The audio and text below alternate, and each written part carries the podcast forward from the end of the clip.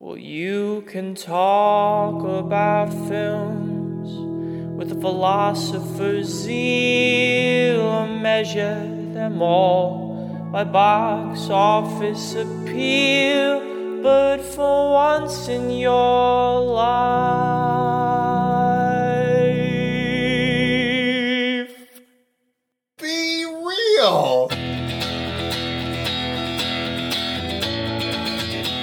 Welcome, one and all, to Be Real. Guys, my name's Chance Solon Pfeiffer, And I'm Noah Ballard, the other guy. and uh, as we do every one to two weeks, we're here to talk about a trio of movies based around a particular genre. Uh, this one taking it back to the glory days of our high school years, taking it much, much further back to the glory days of uh, some of the English language's most influential writers. We're talking about high school movies based on classic lit. Yeah, that's the funny thing about these movies is it's movies set in high school based on books that you'd probably read in high school. Yes, of which one of these movies is keenly Is actually aware, referenced, yeah. Yes, So we've got what 95's Clueless, which is based on Emma yep. Jane Austen. Jane book. Austen.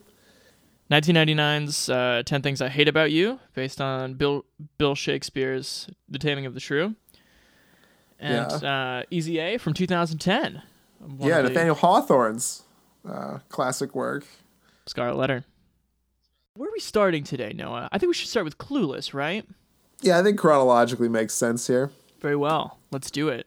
Um, and in light of Clueless, and in light of sort of this genre in general, we've got a guest on this show.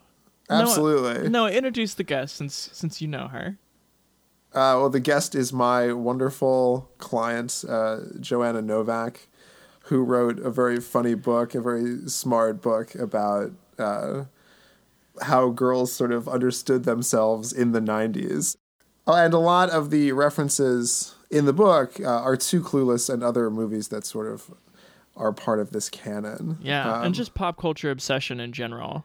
yeah, and Joanna writes for Salon. She's written like for everywhere about sort of these kinds of cultural things and these sort of retroactive hot takes, which are always very apt. So yeah, we thought it'd be cool to have her on the show.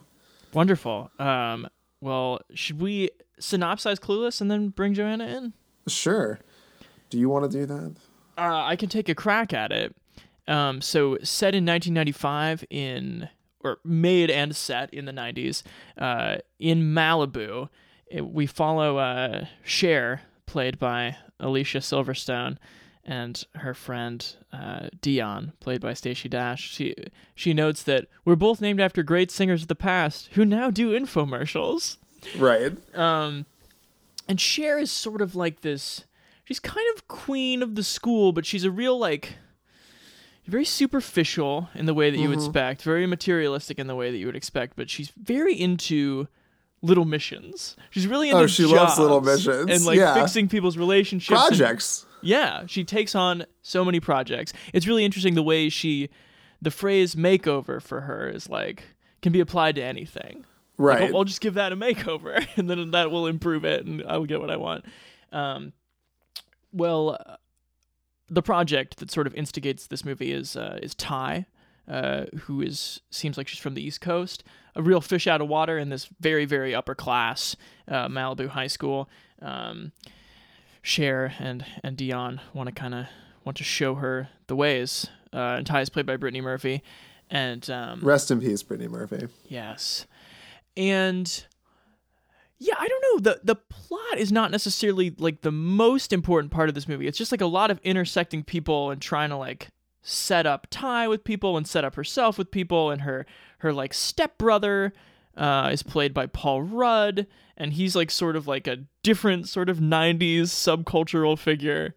Um and uh yeah, it's kind of like it's about pairing off and finding yourself through superficiality. Yeah, it's also about some other sort of questionable things, but that, that's a that's a good a good start. So why don't we hear from Joanna and uh, Chance's conversation with her?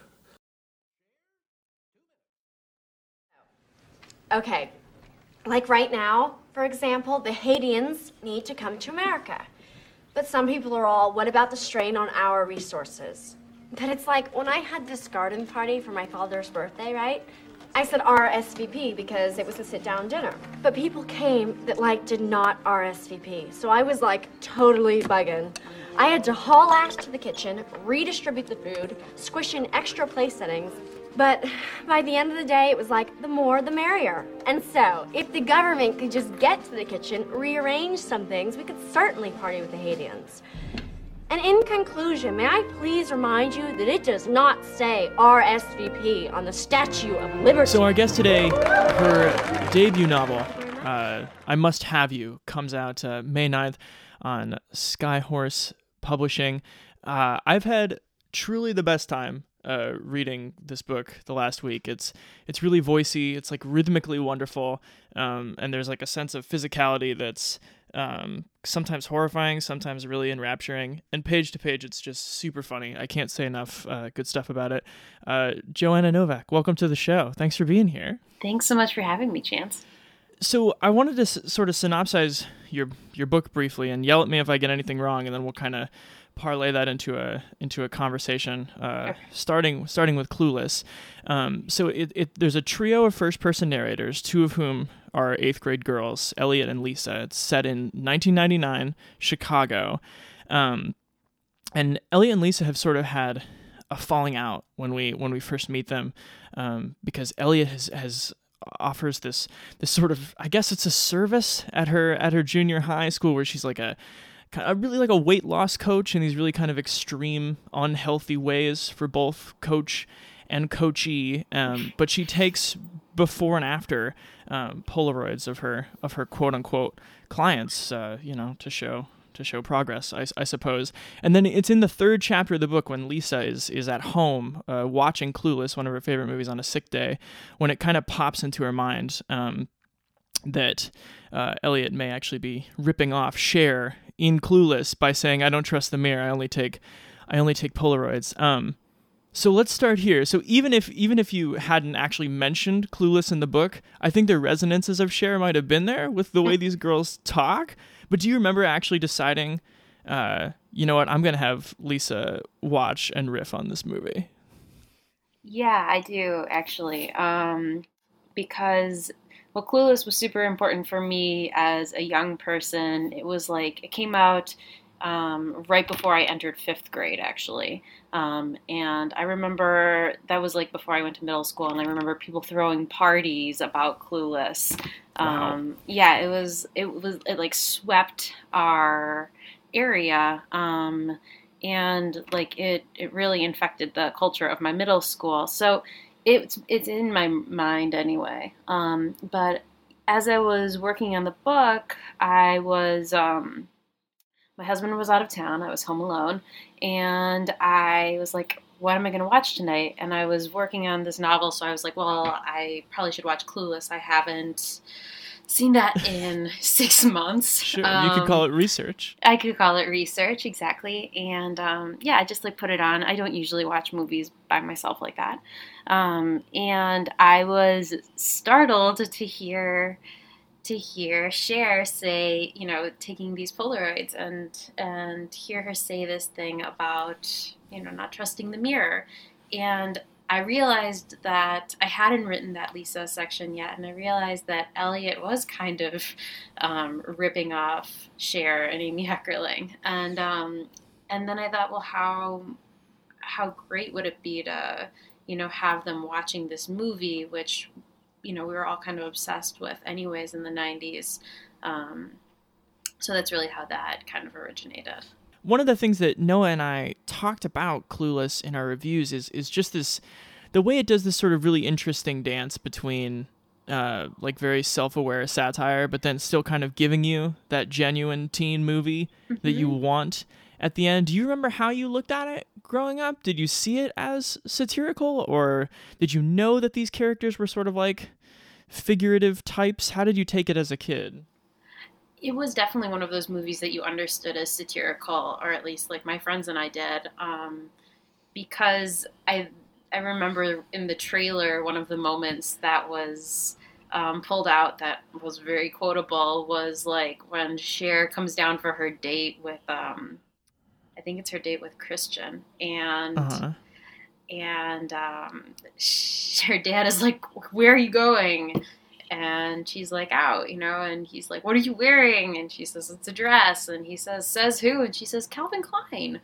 And you know, every that obviously that was ridiculous. Mm-hmm. Um, so you knew this is over the top. Um, and and I, I think that another thing that really pointed to the satirical nature of, of the movie was the presence of cell phones, um, which, if you haven't seen the movie in a while, they're kind of startling um, Uh-huh. because people don't even use cell phones like this now. I mean, actually, you know, the, the women are talking to each other, the girls, they're girls in the movie, like they're talking to each other as they're leaving classrooms. I don't think that's even possible for today's Mhm. high schoolers, but you know, maybe.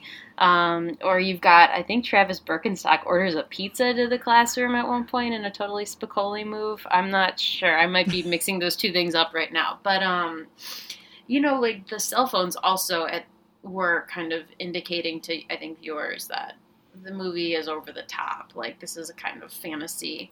Um, yeah. but you know the the friendship the friendships depicted in the film are are for me or what I what I remember as being really um, true you know like the the kind of girl dynamics are Between Dee and Cher and Tai. Bet- yeah, between Dee and Cher and Tai, they're like crushing. I mean, when you know when Tai tells Cher she's a virgin who can't drive, it like I still feel awful when I hear that for them. Um, So I think that's the part of the film that really wins in its sincerity. Obviously, that kind of you know love story between Cher and her stepbrother is a little Right. it's, it's, it is what it is, but um, Uh-huh. you know, the I think the girl friendships are really, really true. Yeah.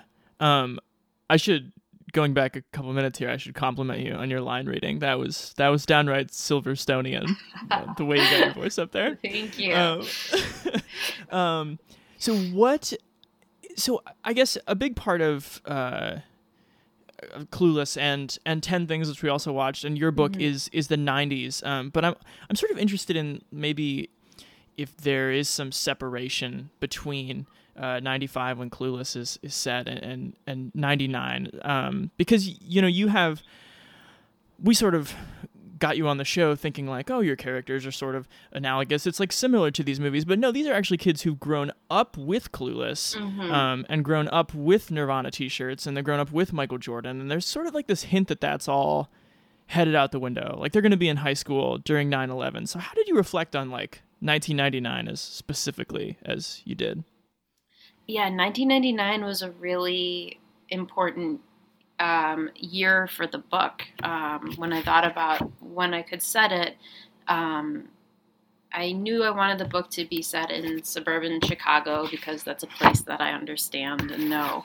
Um, but what I realized as I looked into, you know, what year I might set the book in, is 1999 was kind of that turning point. You know, like um, that's when Michael Jordan retires from basketball. That was kind of like an end of the era moment. Um, cell phones were becoming more prevalent. The internet was suddenly a thing.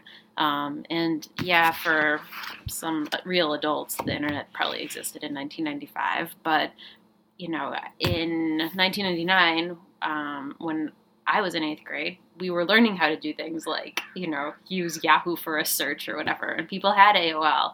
And so there are all these kinds of hints of the future and the future that we're in in a lot of ways, a, future that's really even more image based than the 90s were. Um, I think there's also, I think there's something about 1999 that's even a little bit more um, like we're entering into also that kind of apocalyptic mindset that in 1995 wasn't really um, in the air. Um, Mhm. But in by 1999, people were getting so freaked out about Y2K. That really was important for me to have that kind of edge. That sort of like we don't know what's coming next. more generally, Joanna, when you're writing eighth graders in your book who are are almost high schoolers, Mm-hmm. um, what is that? What is that like? I mean, that would be an interesting question. I think if I could, you know, get any of the screenwriters who wrote any of these movies on the line, it would be like what I would ask them. Are, are you are you parsing out the ways in which they're pretty grown up, but they're not grown up at all? Are you trying to kind of like let go of some adult self consciousness and find a kid's voice? What? How is how is that? Yeah, that's a really good question. Um, I, I- was interested in kind of the ways that they are both mature and like in some ways um, in some ways savvier than the adults around them right Mhm. like they're more nuanced in their understandings i think of things than um, like lisa for example i think has a more nuanced understanding of sex and sex for like someone her age than like her mother does even though obviously she's engaging in like what is it i guess technically statutory rapey Right. stuff Uh-huh. but I think there's some nuance that's important, right? Um, so I like the way that adolescents and eighth graders specifically have this kind of like emboldened um, uh, authority. They think they know so much, and like they do in some ways. Like Mhm. a lot of these people who are, you know, a nice thing about again about 99 is that there isn't it's not the 2000s people aren't glued to their phone people still these kids could still nerd out and read about things um, at the same time like you know i wanted their their vulnerabilities to be present too they are 13 and 14 year olds um, that that aren't capable of a lot of things. Um, so when I'm writing them, I'm I'm trying to think both about you know I'm trying to give them all the credit in the world, and then also sort of let there be these cracks um, that make them them real. The way that these kids talk, like their Mhm. their dialogue, um, and it it definitely relates. I think you could definitely tie it in to Clueless. You they have these sort of like very advanced vocabularies in some ways. One of my favorite moments is actually when uh, Lisa uses the word effluvia and then in parentheses says like vocab points, as in like, can I get some like middle school English teacher? Yeah. Um, um, but then of course you have that mixed with kind of the the slang and the the as if of it all. Um, and so, what's it like to be in the rhythm of sort of like writing these uh, adolescent characters who are, you know, doing their best with these like great adjectives and uh, trying to describe things, and then you sort of like pop the balloon and remind people that they're 14 and they just think some things are icky and gross and geeks and nerds and stuff. it's actually very fun. I mean, and I think I bet it would be. Yeah, and I think it like really appeals to many people, or it appeals to my. I'll just admit this, like kind of basest impulse, which is like to see, judge, see, judge, see, react, see, Uh-huh. judge. You know, like there's none of the, um, there's no. I mean, there's tons of reflection in the book. Actually, to say there's not is kind of inaccurate, but Right. like I'm, I just opened to a random page. Um, I'm on 132, and I'm just looking at this sentence caught my eye, and it just says what you're talking about. I mean, it's Lisa thinking her butt. Juniors would call Junior Carlos would call a badonk. Ew. And like uh huh. it's this really interesting thing that was happening as I was writing, where I was both like trying to create a world, but also um, constantly interrupt it in the way that you know um, adolescents do. They're they're constantly trying to own it and author it themselves. Can we talk? Uh, I want to talk too about the, uh, the like the pop culture obsession of, of these narrators because it's very much. Um, it just feels like it's their lexicon. Like it's very Mhm. naturally like the edges of their mind. Their mind bounces around, and then every like fourth thought is like a Mhm. reference to a, a film or a celebrity or, or something like that. And and the one that got really got me, by the way, when I knew I was on the hook for the book was uh, when Elliot called Karl Malone a skis beard, um, which was tremendous. he Um, totally had one. I, I really didn't remember that, but that was part of the joy of it was thinking about this guy I'd seen play basketball thousands of times and being like, oh yeah, if you're in the right light, he is a real skis beard. Um, But do you did you so when you think about that kind of that pop culture fixation is is that really like do you think that was very of the time or do you think it was maybe sort of the beginning of what we do now? That's a good question. Um, I think it. I would. I, I think it was a little bit of the time, but mm-hmm. I think we've been kind of you know maybe ever since like MTV and VH1, we've probably been working our way toward what we do now. Um, yeah. You know, but these these characters. Um, pop culture is their culture, right? So that's how they understand the world, and that's what that's how they relate to one another. Um, and it's weird because when you're trying to relate to other people, you then internalize the the terms by which you relate, right? So even if sure, Elliot yeah. doesn't even if Elliot doesn't care at all about Savage Garden, like I actually think she would probably hate Savage Garden, she still thinks about them, she still knows them. Um, and it's like this currency you have as an adolescent are these kinds of references. And a lot of this book is about, and a lot of, you know, high school movies about fitting in and like finding your people and figuring out who you are a little bit. And, you know, in the 90s, that involved thinking about a lot of celebrities and athletes and, mm-hmm. um, and, you know, kind of phenomenons. Um, I mean, I remember thinking about the dancing baby from Ally McBeal and including that and remembering like God, that was a that was like a thing. and then maybe now it would be a meme or whatever, but like it it was a real there was a flare up, you know, probably that baby was probably on David Letterman.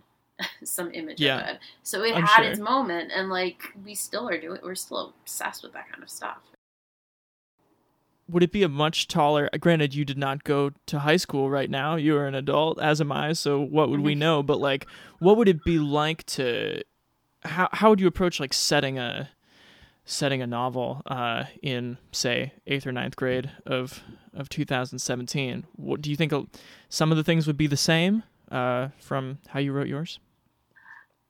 I do think some of the things would be the same yeah. Um, especially well, yeah, especially among among young girls, um, because they have just as many, actually, probably more opportunities to um, obsess over their bodies, right? Mm, um, mm-hmm. And so, I mean, if I were writing a book that was set in the present day, I'm sure there would still be um, that kind of, um, you know, bartering of one's self worth for um, phys- like a kind of certain physical appearance. Um, I would, I think that would be still present. Um, I think though that today's um, high schoolers or you know middle schoolers probably have a more a more nuanced or a more sophisticated vocabulary about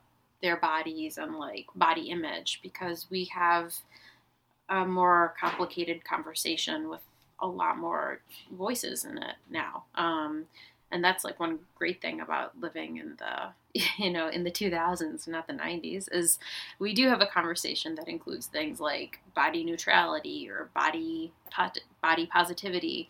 Um, and so i bet like i bet today's eighth and ninth graders are pretty savvy in terms of like talking about some of those things or i would hope. Um, yeah.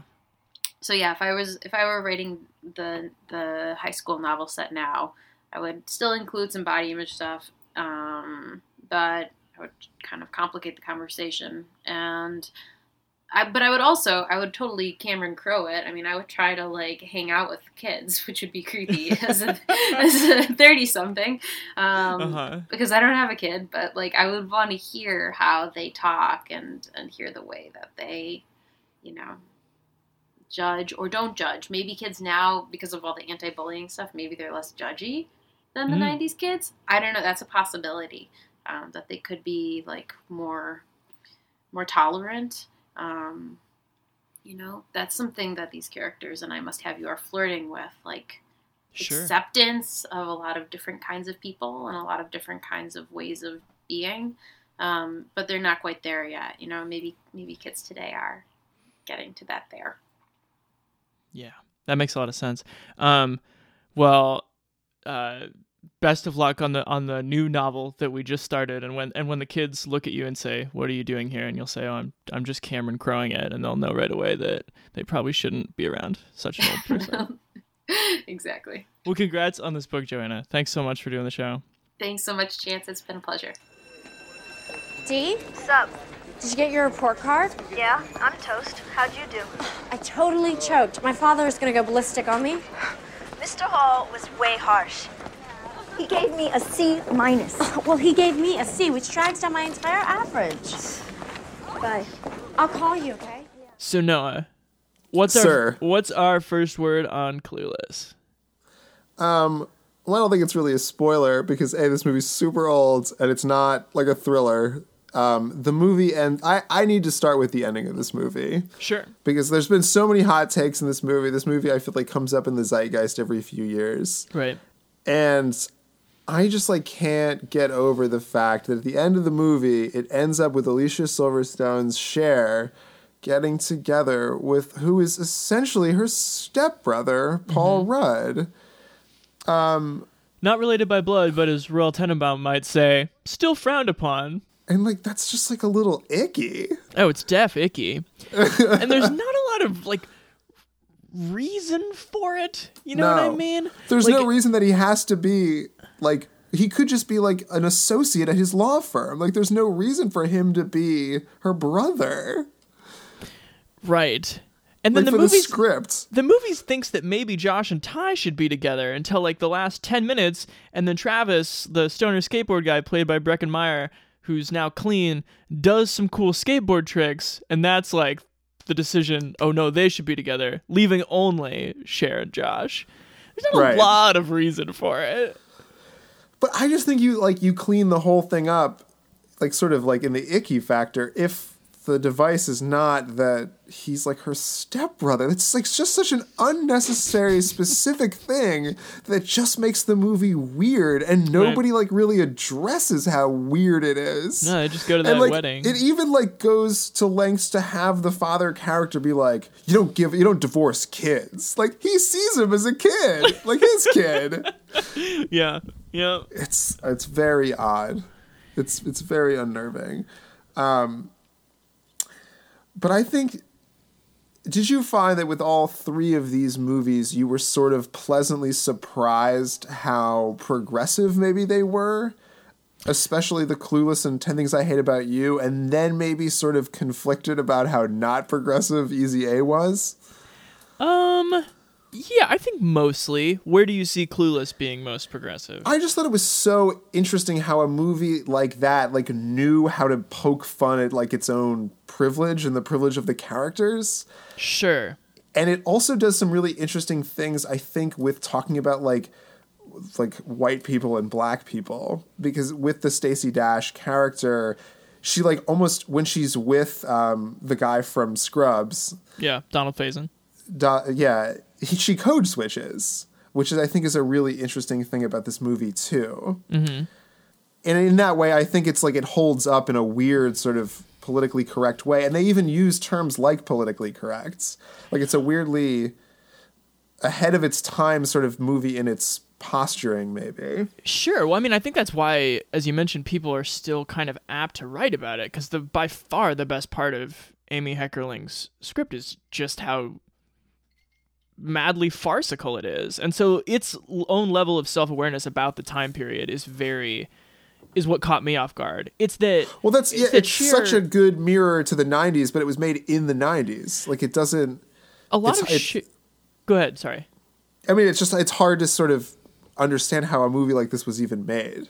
Yeah, a lot of Cher's dialogue, it almost like it's like she's a talking like a 90s cultural critic. Right. When she's kind of like shooting down um like the music Josh is listening to, he's like, "Oh, you really like the maudlin music of the 70s." As though there's like this epochal awareness uh, Right. like among these characters about like yes, the 90s are cynical and we're right to be cynical, damn it. Right. It's it's But very strange. And then like the, well the the weird thing about this production too is it's like so intensely like of its time down to like the last detail. Like this movie has Radiohead like in it a lot. Like mm-hmm. when Radiohead was at the peak of its popularity. Like it sort of was so self-aware about what it was be what it would be like so the sort of artifact that it would become. It like threw in every little thing it could to be like, "Hey guys, this is what it was like." Yeah, it opens like a 90s music video, and then Cher is like, What do you think this is? Like a music video or something like that? Right. It's very. It's I mean- weirdly self-aware. You can tell where certain high school tropes were like built. Mm-hmm. You know that that's sort of what'll be repeated in 10 things i hate about you that oh here each popular here's the each group like they own you know, like mercedes and like Right. they like don't talk to them if you and like these are the only people you can date and you'll see that then used again with like you know the white rastas and uh the guys wearing the izods and everything like that Right. it, it- the beginning of it you see tropes being built Sure. Yeah, or I maybe not so much built as like calcified. It was interesting to think of these movies coming out of like the Hughes movies. right post hughes Yeah, like post Hughes. I mean, obviously like that's what Breakfast Club is is this, you know, identifying of these different like social groups and what they have and don't have in common as people. Um but it's interesting that like sort of rocketing away from middle class middle America toward like the richest richest sunniest 1% of America that you sort of see, you know. yeah That's the Persian mafia. Like you can't even talk to them if you don't drive a Lamborghini or something. right Yeah. I think it's, and that's what I sort of am drawn to. Its politics too. Like I was saying, is you know moments like where John Hughes, I think, like associated like smoking pot with like like the kids who don't like perform well or something. yeah. There's even a line where Alicia Silverstone's like, you know, just if you smoke a little on the weekends, like that's fine. Just like don't do it every day. And that's not something that a Hughes character would have ever uttered. I don't think. Right. Yeah. It just kind of would have been his defining. Just would have Right. made him Judd Nelson, basically. Absolutely. Well, I think this is a good spot to transition to, you know, the way it relates to its, again, loosely, its source material is that, you know, this is a 90s comedy of manners. It's, Right. It's concerned with high society and the mores of high society and sort of like subverting those. Like, but I have trouble seeing like a real soul to this movie, if that makes sense. Like, because the Really? movie's not really, I don't think it's really concerned with like, you know, being real. Like, it's a really good farce, and like the it takes this like incredible like layer of superficiality and like makes a movie out of it. But I think if what I have trouble with is any kind of emotional relationship to these characters. it's almost you're watching this for the sheer like whimsy of it. It's Mm. it's I don't even think this movie cares if you like are emotionally moved by it. It's just sort of like witty and Oh yeah. surprisingly ubiquitous for a movie that demands so much intellectually from you. That's a good that's a good way to put it. I mean, I think that that's the that's the attraction. The way in which it wants for analysis, the character of Cher, she is kind of odd and she is kind of inconsistent. You know, like you don't immediately Right. recognize her as like, oh, there's there's the popular girl. Like that does not sum her up. That way she she turns these she turns everything into a social little mission, like raise the grades, make a cameo at the Val party, be seen, even when she thinks that um the the guy who looks like James Dean who turns out to be gay, when she thinks that he Oh, yeah, likes love her, that guy. she still turns attraction for herself into like disembodied missions. Like I'm gonna send myself flowers and, and chocolates. Right. Yeah. Well, that's like the sort of the interesting thing about the movie and sort of its moral maybe is that like it's her finding like what actual unplanned life looks like. Mm-hmm. I mean, I feel like that's a lot of these movies is like everyone has a plan for growing up and here's what it is, but something unexpected happens with someone you didn't expect. Right. Even if You it's know. your stepbrother.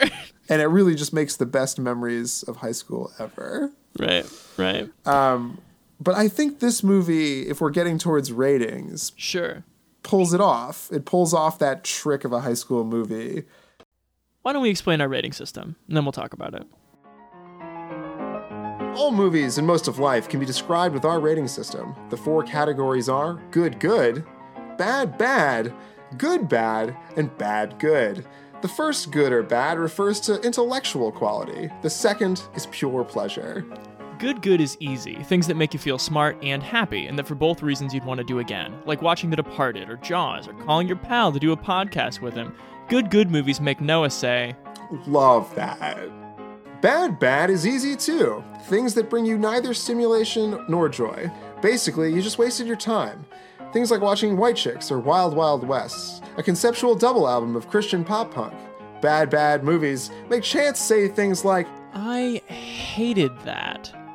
Good Bad, then, is something you recognize as worthwhile, but not something you enjoy. Schindler's List, Requiem for a Dream, most classical music, eating your goddamn vegetables. Good Bad is about being an adult, and these kinds of movies make Noah say, I mean, I'm glad I saw it once, but never again. Conversely, Bad Good is for your thoughtless inner child. It's Cheetos, it's late career Billy Joel, it's movies like Christmas Vacation Honey? Kids? and Deep Blue Sea. Bad Good movies make Chance say, But it failed in such an entertaining way. Got all that? Now buckle up, because you're about to hear an opinion stated as fact.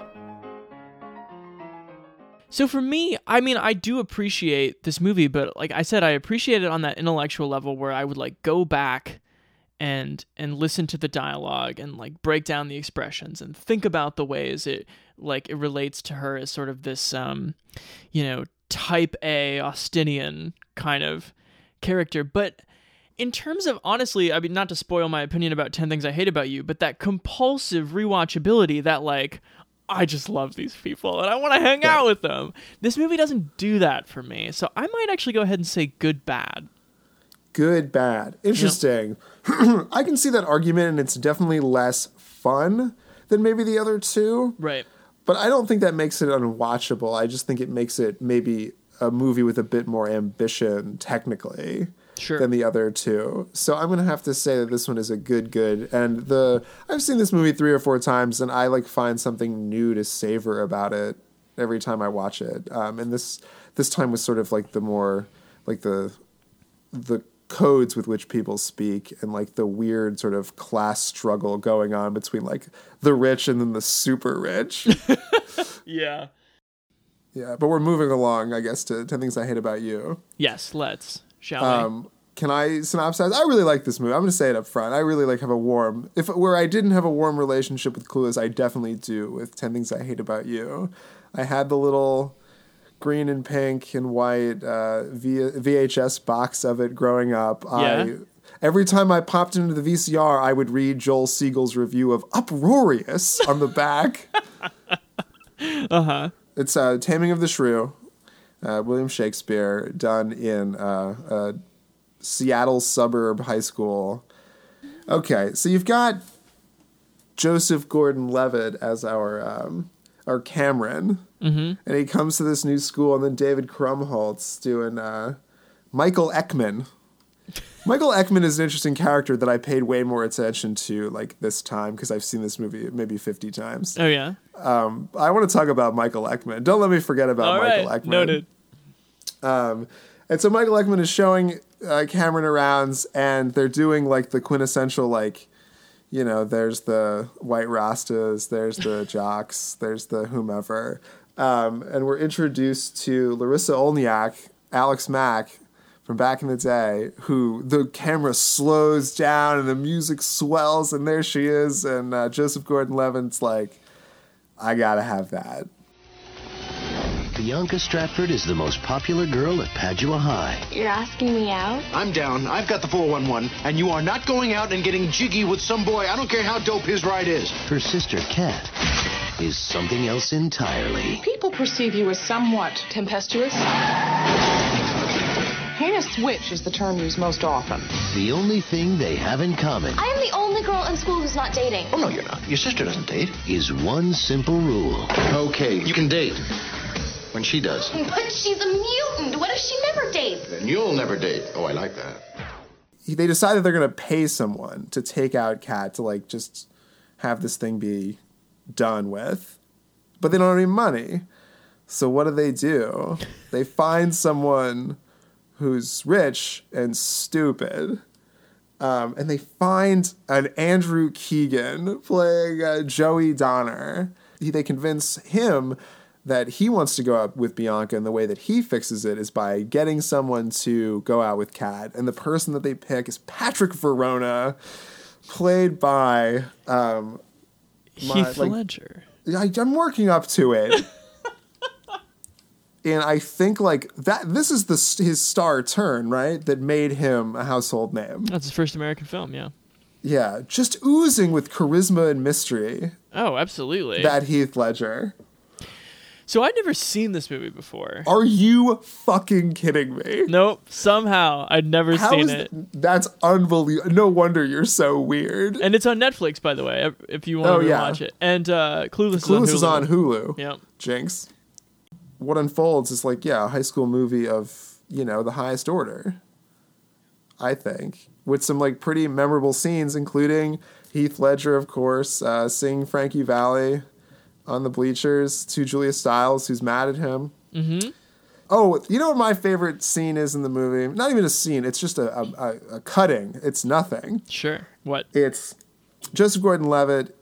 Cameron is like, like spewing his heart out to Bianca in the car. You know, like just because you're beautiful doesn't mean you get to like treat people like crap, kind of thing. And she stops him like mid roll, and kisses him, and she like smiles and like gets out and goes back into her house. Joseph Gordon-Levitt just sort of cocks his head, like hits his hands on the steering wheel of his car, and goes, "I'm back in the game." I Yeah. love that part. It's a pretty adorable movie for the most part. Right. Let me go ahead and say that this is a movie that I think of our three, you know, has the has really has plotting on its side because it can use the sort of uh, you know corkscrew like got to do this to do this like Shakespeare setup to get us like six to eight characters deep in this movie and use kind of a roving POV to go wherever it wants. And I mean, I, I think that's like its biggest benefit is that it's just been mapped onto a brilliantly structured story. Sure. Yeah. And it uses some pretty, I think, interesting high school cliches to get there. Mm-hmm. You know, I mean, certainly that were viewed as more inventive when this movie came out a million years ago. Um, but yeah, I think it, it gives you a really good, like, it doesn't hang the movie on too few characters. Right. Yes. It realizes that, like, okay, there's the two main love stories, and you know, if maybe one doesn't work, then the other one will. And Yep. there's like enough. But then there's like the the Michael Eckman and Julia Stiles' friend. There's that romance too. Mm-hmm. And then you texted me today about it too. There's like uh, Allison Janney's in this movie for no fucking reason. Right. As the counselor, Miss Perky.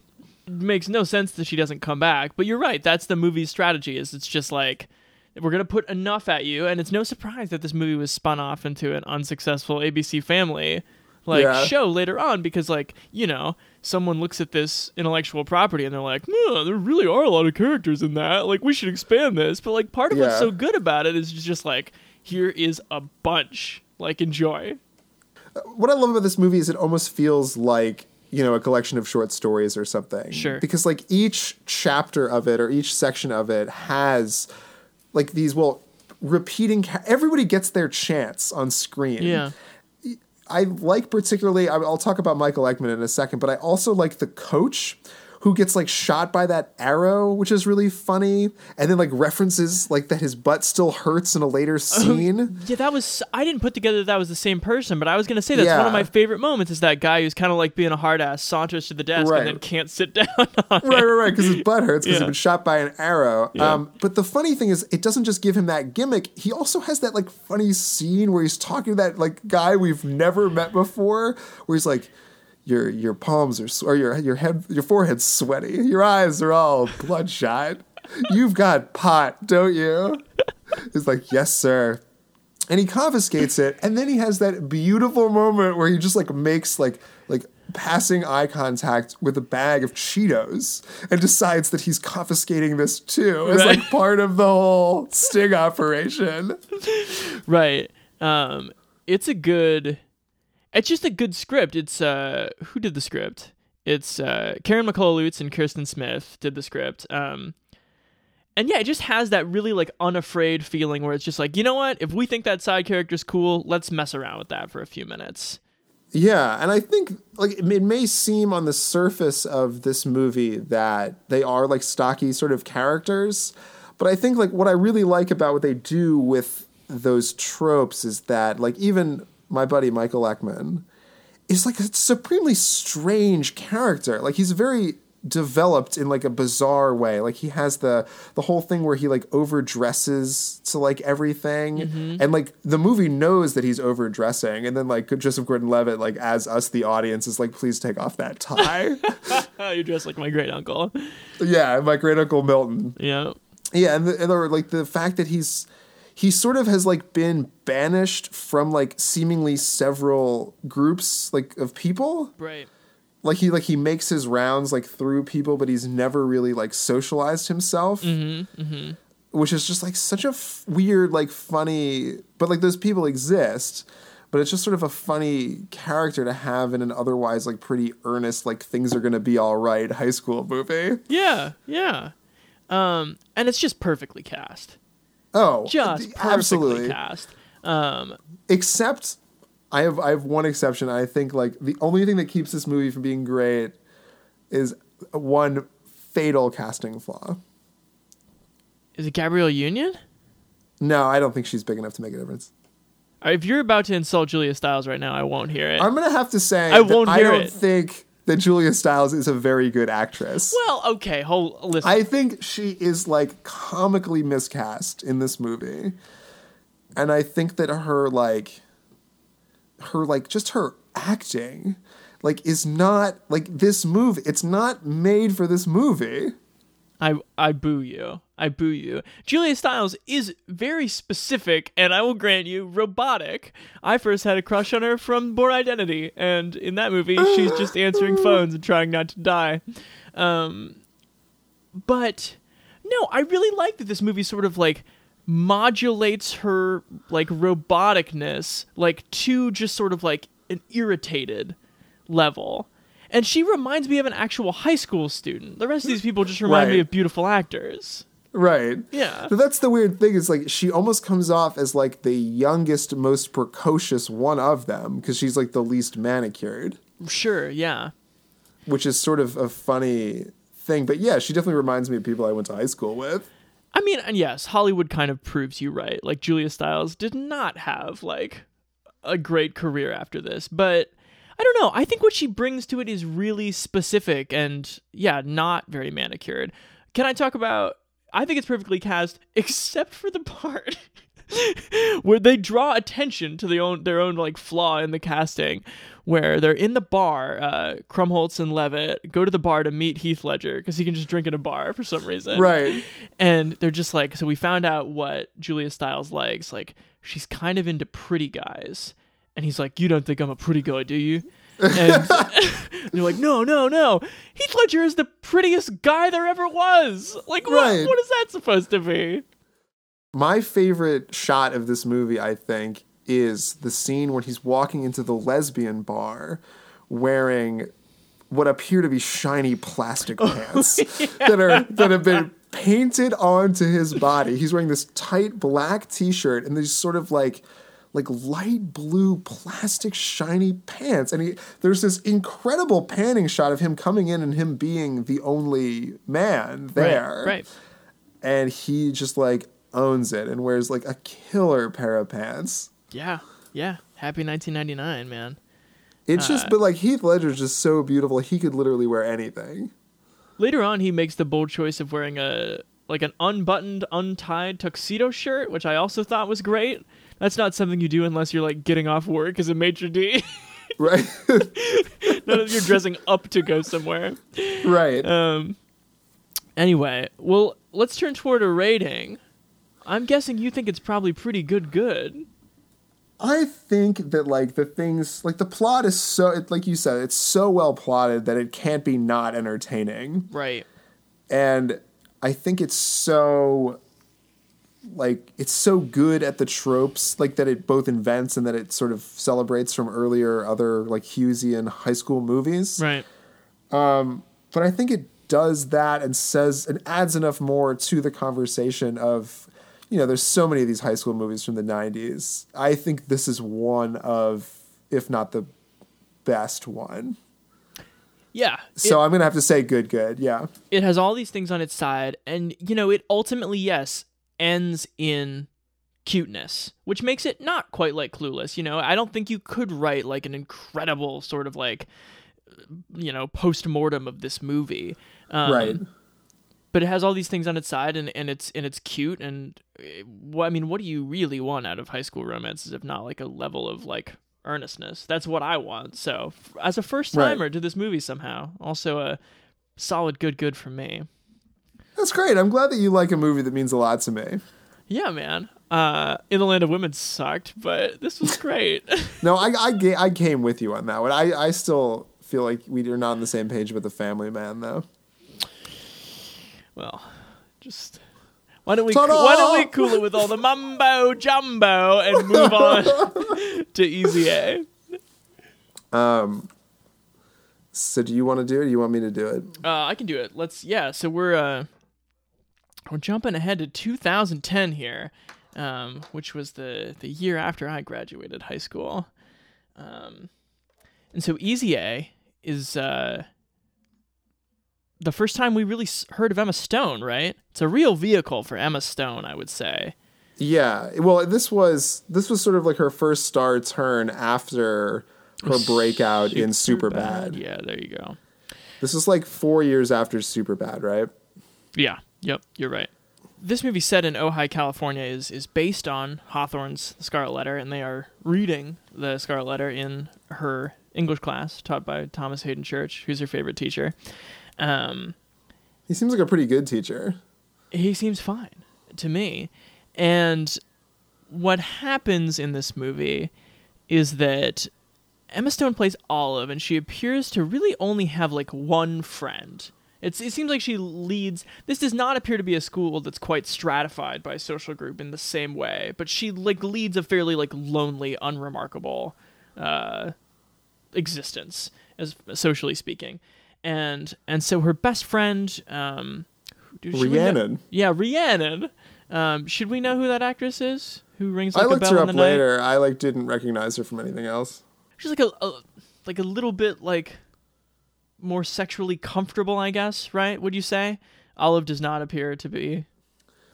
Well, it's like pretty well known that Olive is a virgin. Right. This right. movie, like, yeah, this movie, like, a lot of weight is placed on whether or not one is a virgin. That's true. That's true. Um, which is like sort of funny if you look at all three of these movies reversing sort of that like in Clueless it didn't even really matter and then in 10 Things I Hate About You it was like seen as like her first losing her virginity was like a sexual trauma Right. Right. and then this one it's like oh my god if you lose your virginity the whole school's going to talk about it which is like showing how like our social system is like becoming weirdly more conservative but whatever Right. that's sort of what I meant at the beginning Yes. So she comes back from like basically I guess like a run of the mill weekend where she's been lying to her friend about seeing this junior college guy, kind of like made up a boyfriend. Uh, so she comes back and she's uh, lying to her friend. She's like, "Yeah, I guess we we had sex," and she's like, "Not really sure," and she's not like bragging about it, but she's just like, "Yeah, sure, whatever. I lost my virginity this weekend." Amanda Bynes, who is uh, real button up like head of this like Christian sect within Right. within the high school overhears and uh in these interesting time lapse sequence to show you that it's 2010 you see how word of her losing her virginity spreads via text message and uh, the internet and whatever throughout throughout the school um, and it becomes through a series of misunderstandings that like Emma Stone is super sex- sexually active, um, even though again she has not had sex with anyone. Um, people start to come to her to be like, "Can you say that you took my virginity so I'll be cooler?" Like there's the nerds who like are in this subculture of the main culture. So the subculture, the word gets out that em- that uh, Emma Stone Olive will perform any services that the nerds want, as long so it'll improve their reputation. I always thought that pretending to lose my virginity would be a little more special. Judy Blume should have prepared me for that. Brandon told me what you did for him. No, he told me the truth. I was just hoping that maybe you could do the same for me. So whether I liked it or not, I was open for business. 20% off to Bath and Body Works? Is that how much our imaginary trust meant to you? I fake rocked your world. We need to pray for her, but we also need to get her the hell out of here. Amen. There becomes a sort of business relationship between these people. But the mainstream just sees her hooking up with all these guys and thus like brands her much like the Scarlet Letter, uh, a like a, an adulterer. Yeah, and she owns this. I mean, this is kind of the whole th- the thing in which the movie hangs. I think, which we can argue whether it works or not. But the idea is that like she, you know, plows headlong down this road because like some attention, any publicity is good publicity, I guess. in- Right. from where she's coming from, um, and so she owns it. Starts like dressing far more scantily and actually like wears a scarlet A. Let's can we just talk about the setup for this movie? Sure. And that's like what I want to talk about too, like in the context of all these movies, is does the updating work? Mm-hmm. And I think like my biggest problem with all these movies is and the adaptations thereof, I, I think is with this movie the most. Okay.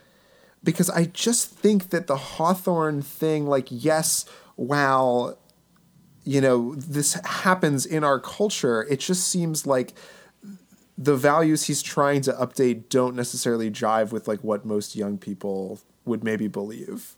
And thus it feels like a 90s movie in its politics when really like there's a, mo- a movie like 21 Jump Street I think is more sort of fun in that millennial way.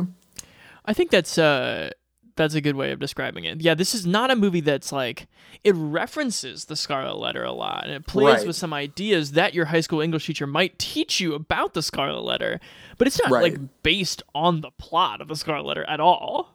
Right. Um, but yes, you're right. I think But like the whole question is- of it is kind of like I don't know Would if it's that care? relevant. Is that what you're saying? Yeah, I just like, yeah, I just don't know that people would care. Like I it was a lot to suspend my disbelief that like her losing her virginity overheard by like a crazy churchy girl and then like texted to a bunch of people like that it would have like a smarter movie like just wouldn't have cared.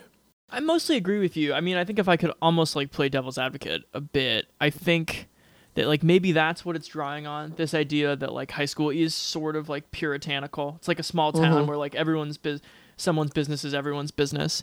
Um, Right.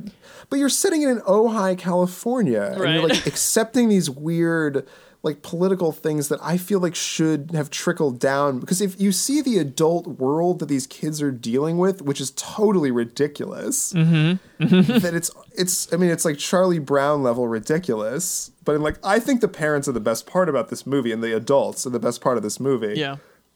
but they're not being subjected to that sort of culture otherwise and they like they're lines that actively reference you know that like the election and like the states are blue and red and like this movie's politically aware it's just weirdly kind of like thinks shitty of like our young people Yeah.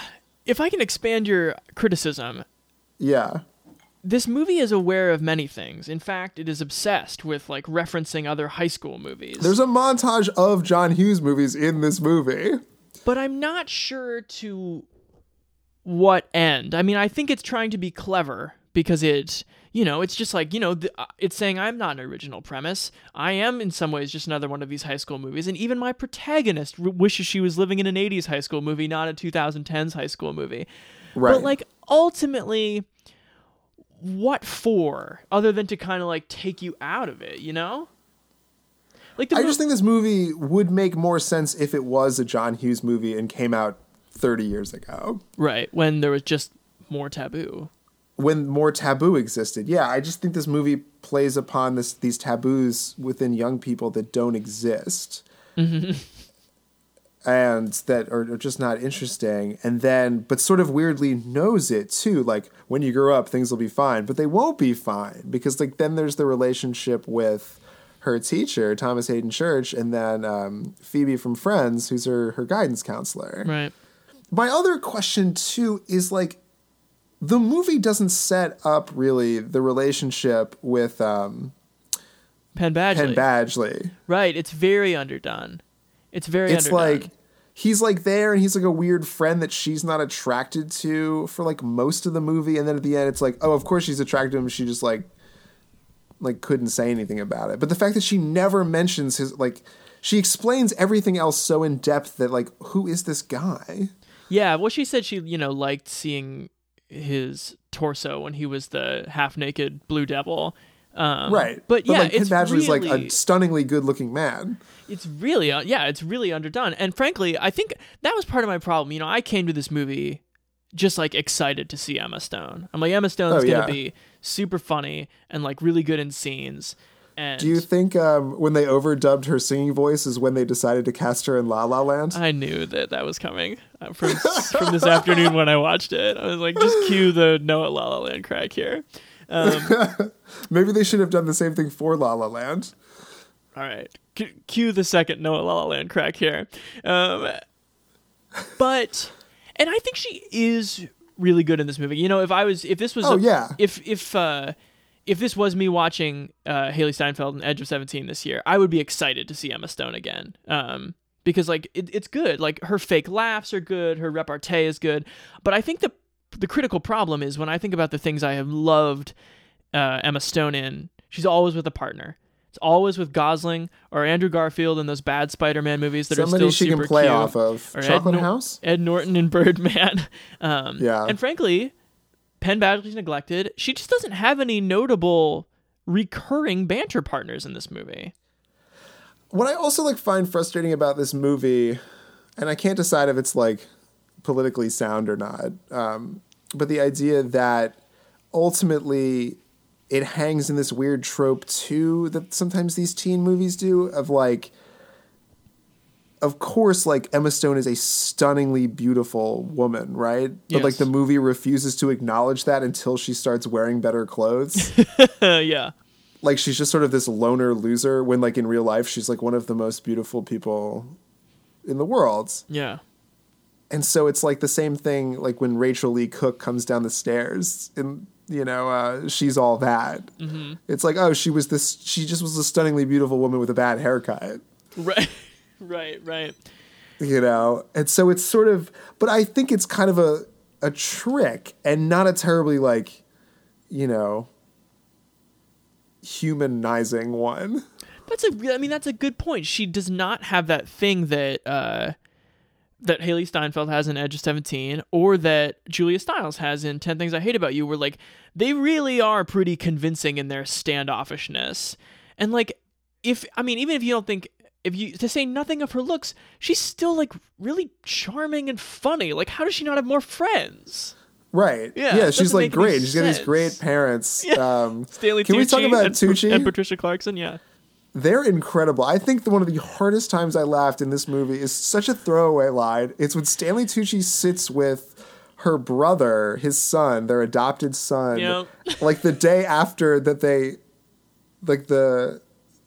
There- There's like a gag in the breakfast before about him being adopted, and like Stanley Tucci gets like fake upset about it. Yeah. Um, but he sits down with his son and goes, "So where are you from originally?" it's just such a funny, like, Yeah. just, it's such a dad joke, but it's like a, such a cool dad joke. Yeah. The movie, I think it would have done better to have more of that and less referential things like referencing the bucket list for a whole bit. It's just like that. Why don't you just leave that to some random episode of New Girl? Like, don't. Right. Like, why? you're, gonna, you're making a, a major motion picture here. Like, Yeah. let's make the banter worth it. See, I think a braver movie has her be homeschooled. Oh, interesting. To really use those parents and their sensibility. You have a movie that's more like Submarine. Have you ever seen that? That British movie? No, what is that? It's got the kid from uh, Fundamentals of Caring in it. Oh. Um, it's this kid like basically reconciling his relationship, his like weird relationship with his parents, and sort of falls for a girl at the same time. okay. Um, it's really really good, but like it doesn't. It's a high school movie, but it doesn't like try to be too much of a high school movie. Mhm. And I think this movie, I like get tired of it trying to be a high school movie. I think it just would have done better to have earnestness. I was really struck by that moment where it's you know making fun of Ferris Bueller, and then there's a musical number for some reason, and then at the end of this movie, she's like, and now I get to have my musical number for some reason, and it's just like, okay, well, you know, you're clever. You identified the trope. You saw the plot hole in Ferris Bueller's Day Off, but don't you realize that you'll never be as cool as the movie that just went ahead and did it? Right. Like what's there's no there's no like greater meaning to what you're doing by like constantly nodding at the fact. That's what upsets me about this movie is that it like never has that thing that like will like the trope will be made around. Right. Like the the the Heath Ledger singing Frankie Valli. Like that big gesture is such like a but this movie doesn't have any big gestures. I think it's a little uh, just it's a little too self-conscious for it. Yeah. Yeah. Like even its big climactic moment is like it's just a breaking of the fourth wall and then a reshoot of uh say anything with John Cusack except he's holding like Bluetooth speakers. Yeah. You know, and on the lo- the lawnmower from Fast Times. Yeah. So So yeah, I I don't I don't think this is like a well made movie. Yeah, I think I was expecting a lot more. Um, and I think what ultimately, I thought for sure, I thought frankly, I thought for sure it was going to be good, good, and I think it's actually bad, good. Um, I mean, I think it's so bad good. I, yeah, I think if you want to check out Emma Stone, if you want to see why we like Emma Stone, if you want to see why she like caught on and um, is able to do those uh, like amazing scenes where she makes uh, Ryan Gosling play I Ran, like look this far back for her comedic sensibility. This will always be sort of like the source point of her stardom. Um, Yeah. But for all the reasons we said, I just don't. There's not a lot to like savor as a piece of complete filmmaking here. So bad, good for me. Yeah, I'll agree with you. I think it's bad good. Um, but that's the thing. Like I watch it again tonight and be like thoroughly entertained. Yeah. Yeah, there's. But I don't think. I think it just like knows. It has an outline. It hits all the beats. It hits them all in a funny way. But there's nothing new about this. Right. And I think like, and there's nothing new politically about it too. It's sort of like, it's neither like the good, the technical masterpiece of Get Out, nor is it as like politically cunning. Yep. And all of our great and it. all of our great high school movies, uh, frankly, are have memorable ensembles, and this one does not. That's the thing too. It's like the cast. It just like misuses so many people. Yeah. It like doesn't have the right. T- it doesn't have the right amount of like scenes with like their own sort of little narrative. Mm-hmm. Like you don't care about the side stories. It's basically just Emma Stone. Yep. Yep. Yep. Yep. Well, we killed this category. We uh yeah, I think we drove it into the ground. Um any overarching thoughts? I might have one, but what do you do you have any? You go first. Well, it's just I was thinking about like why we adapt like this seems like weird, right? Like why in the Yeah, last this- 25 this- years this genre does is pretty Hollywood weird. And then we you pointed out today that She's the Man also would have fit this category, right? Yeah, because that's Twelfth Night.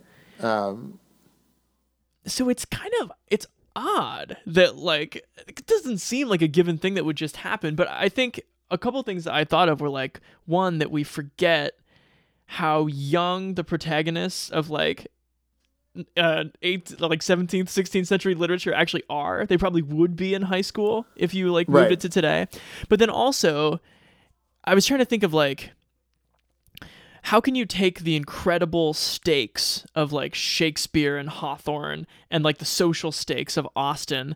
Like, where do those exist today? And like, where they exist Right. is in a place It's where high school. where everyone thinks that everything is crucially important. Like, you couldn't even set these movies in college because people would just be like, nobody, no one in these movies says like that's not important or like who gives a damn, who cares? Everyone cares about everything. well, yeah, they're all.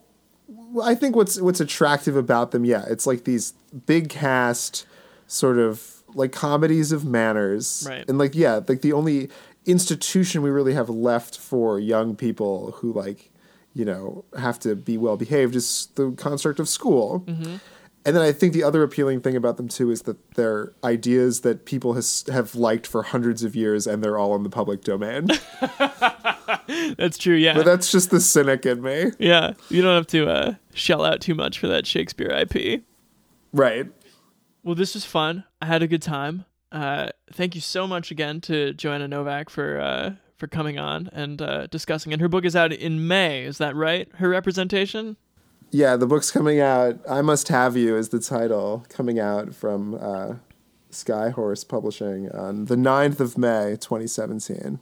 Great to talk to you as always. Oh, Listeners, it's a pleasure. hope you liked this one. You've all been to high school. If you're listening, I probably went to high school with some of you. That's true. So find past episodes of the show on iTunes, SoundCloud. You can catch up with all kinds of things: uh, Christian missionary movies starring Liam Neeson, uh, high school football movies.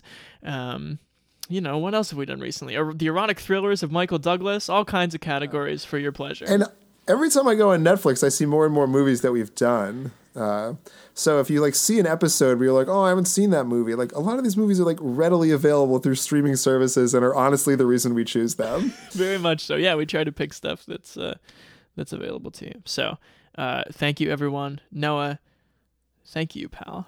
Thank you. This has been such a pleasure. What classic literature is our podcast based on? Of Mice and Men? Uh, tell me about the rabbits, Chance. Bye, everybody.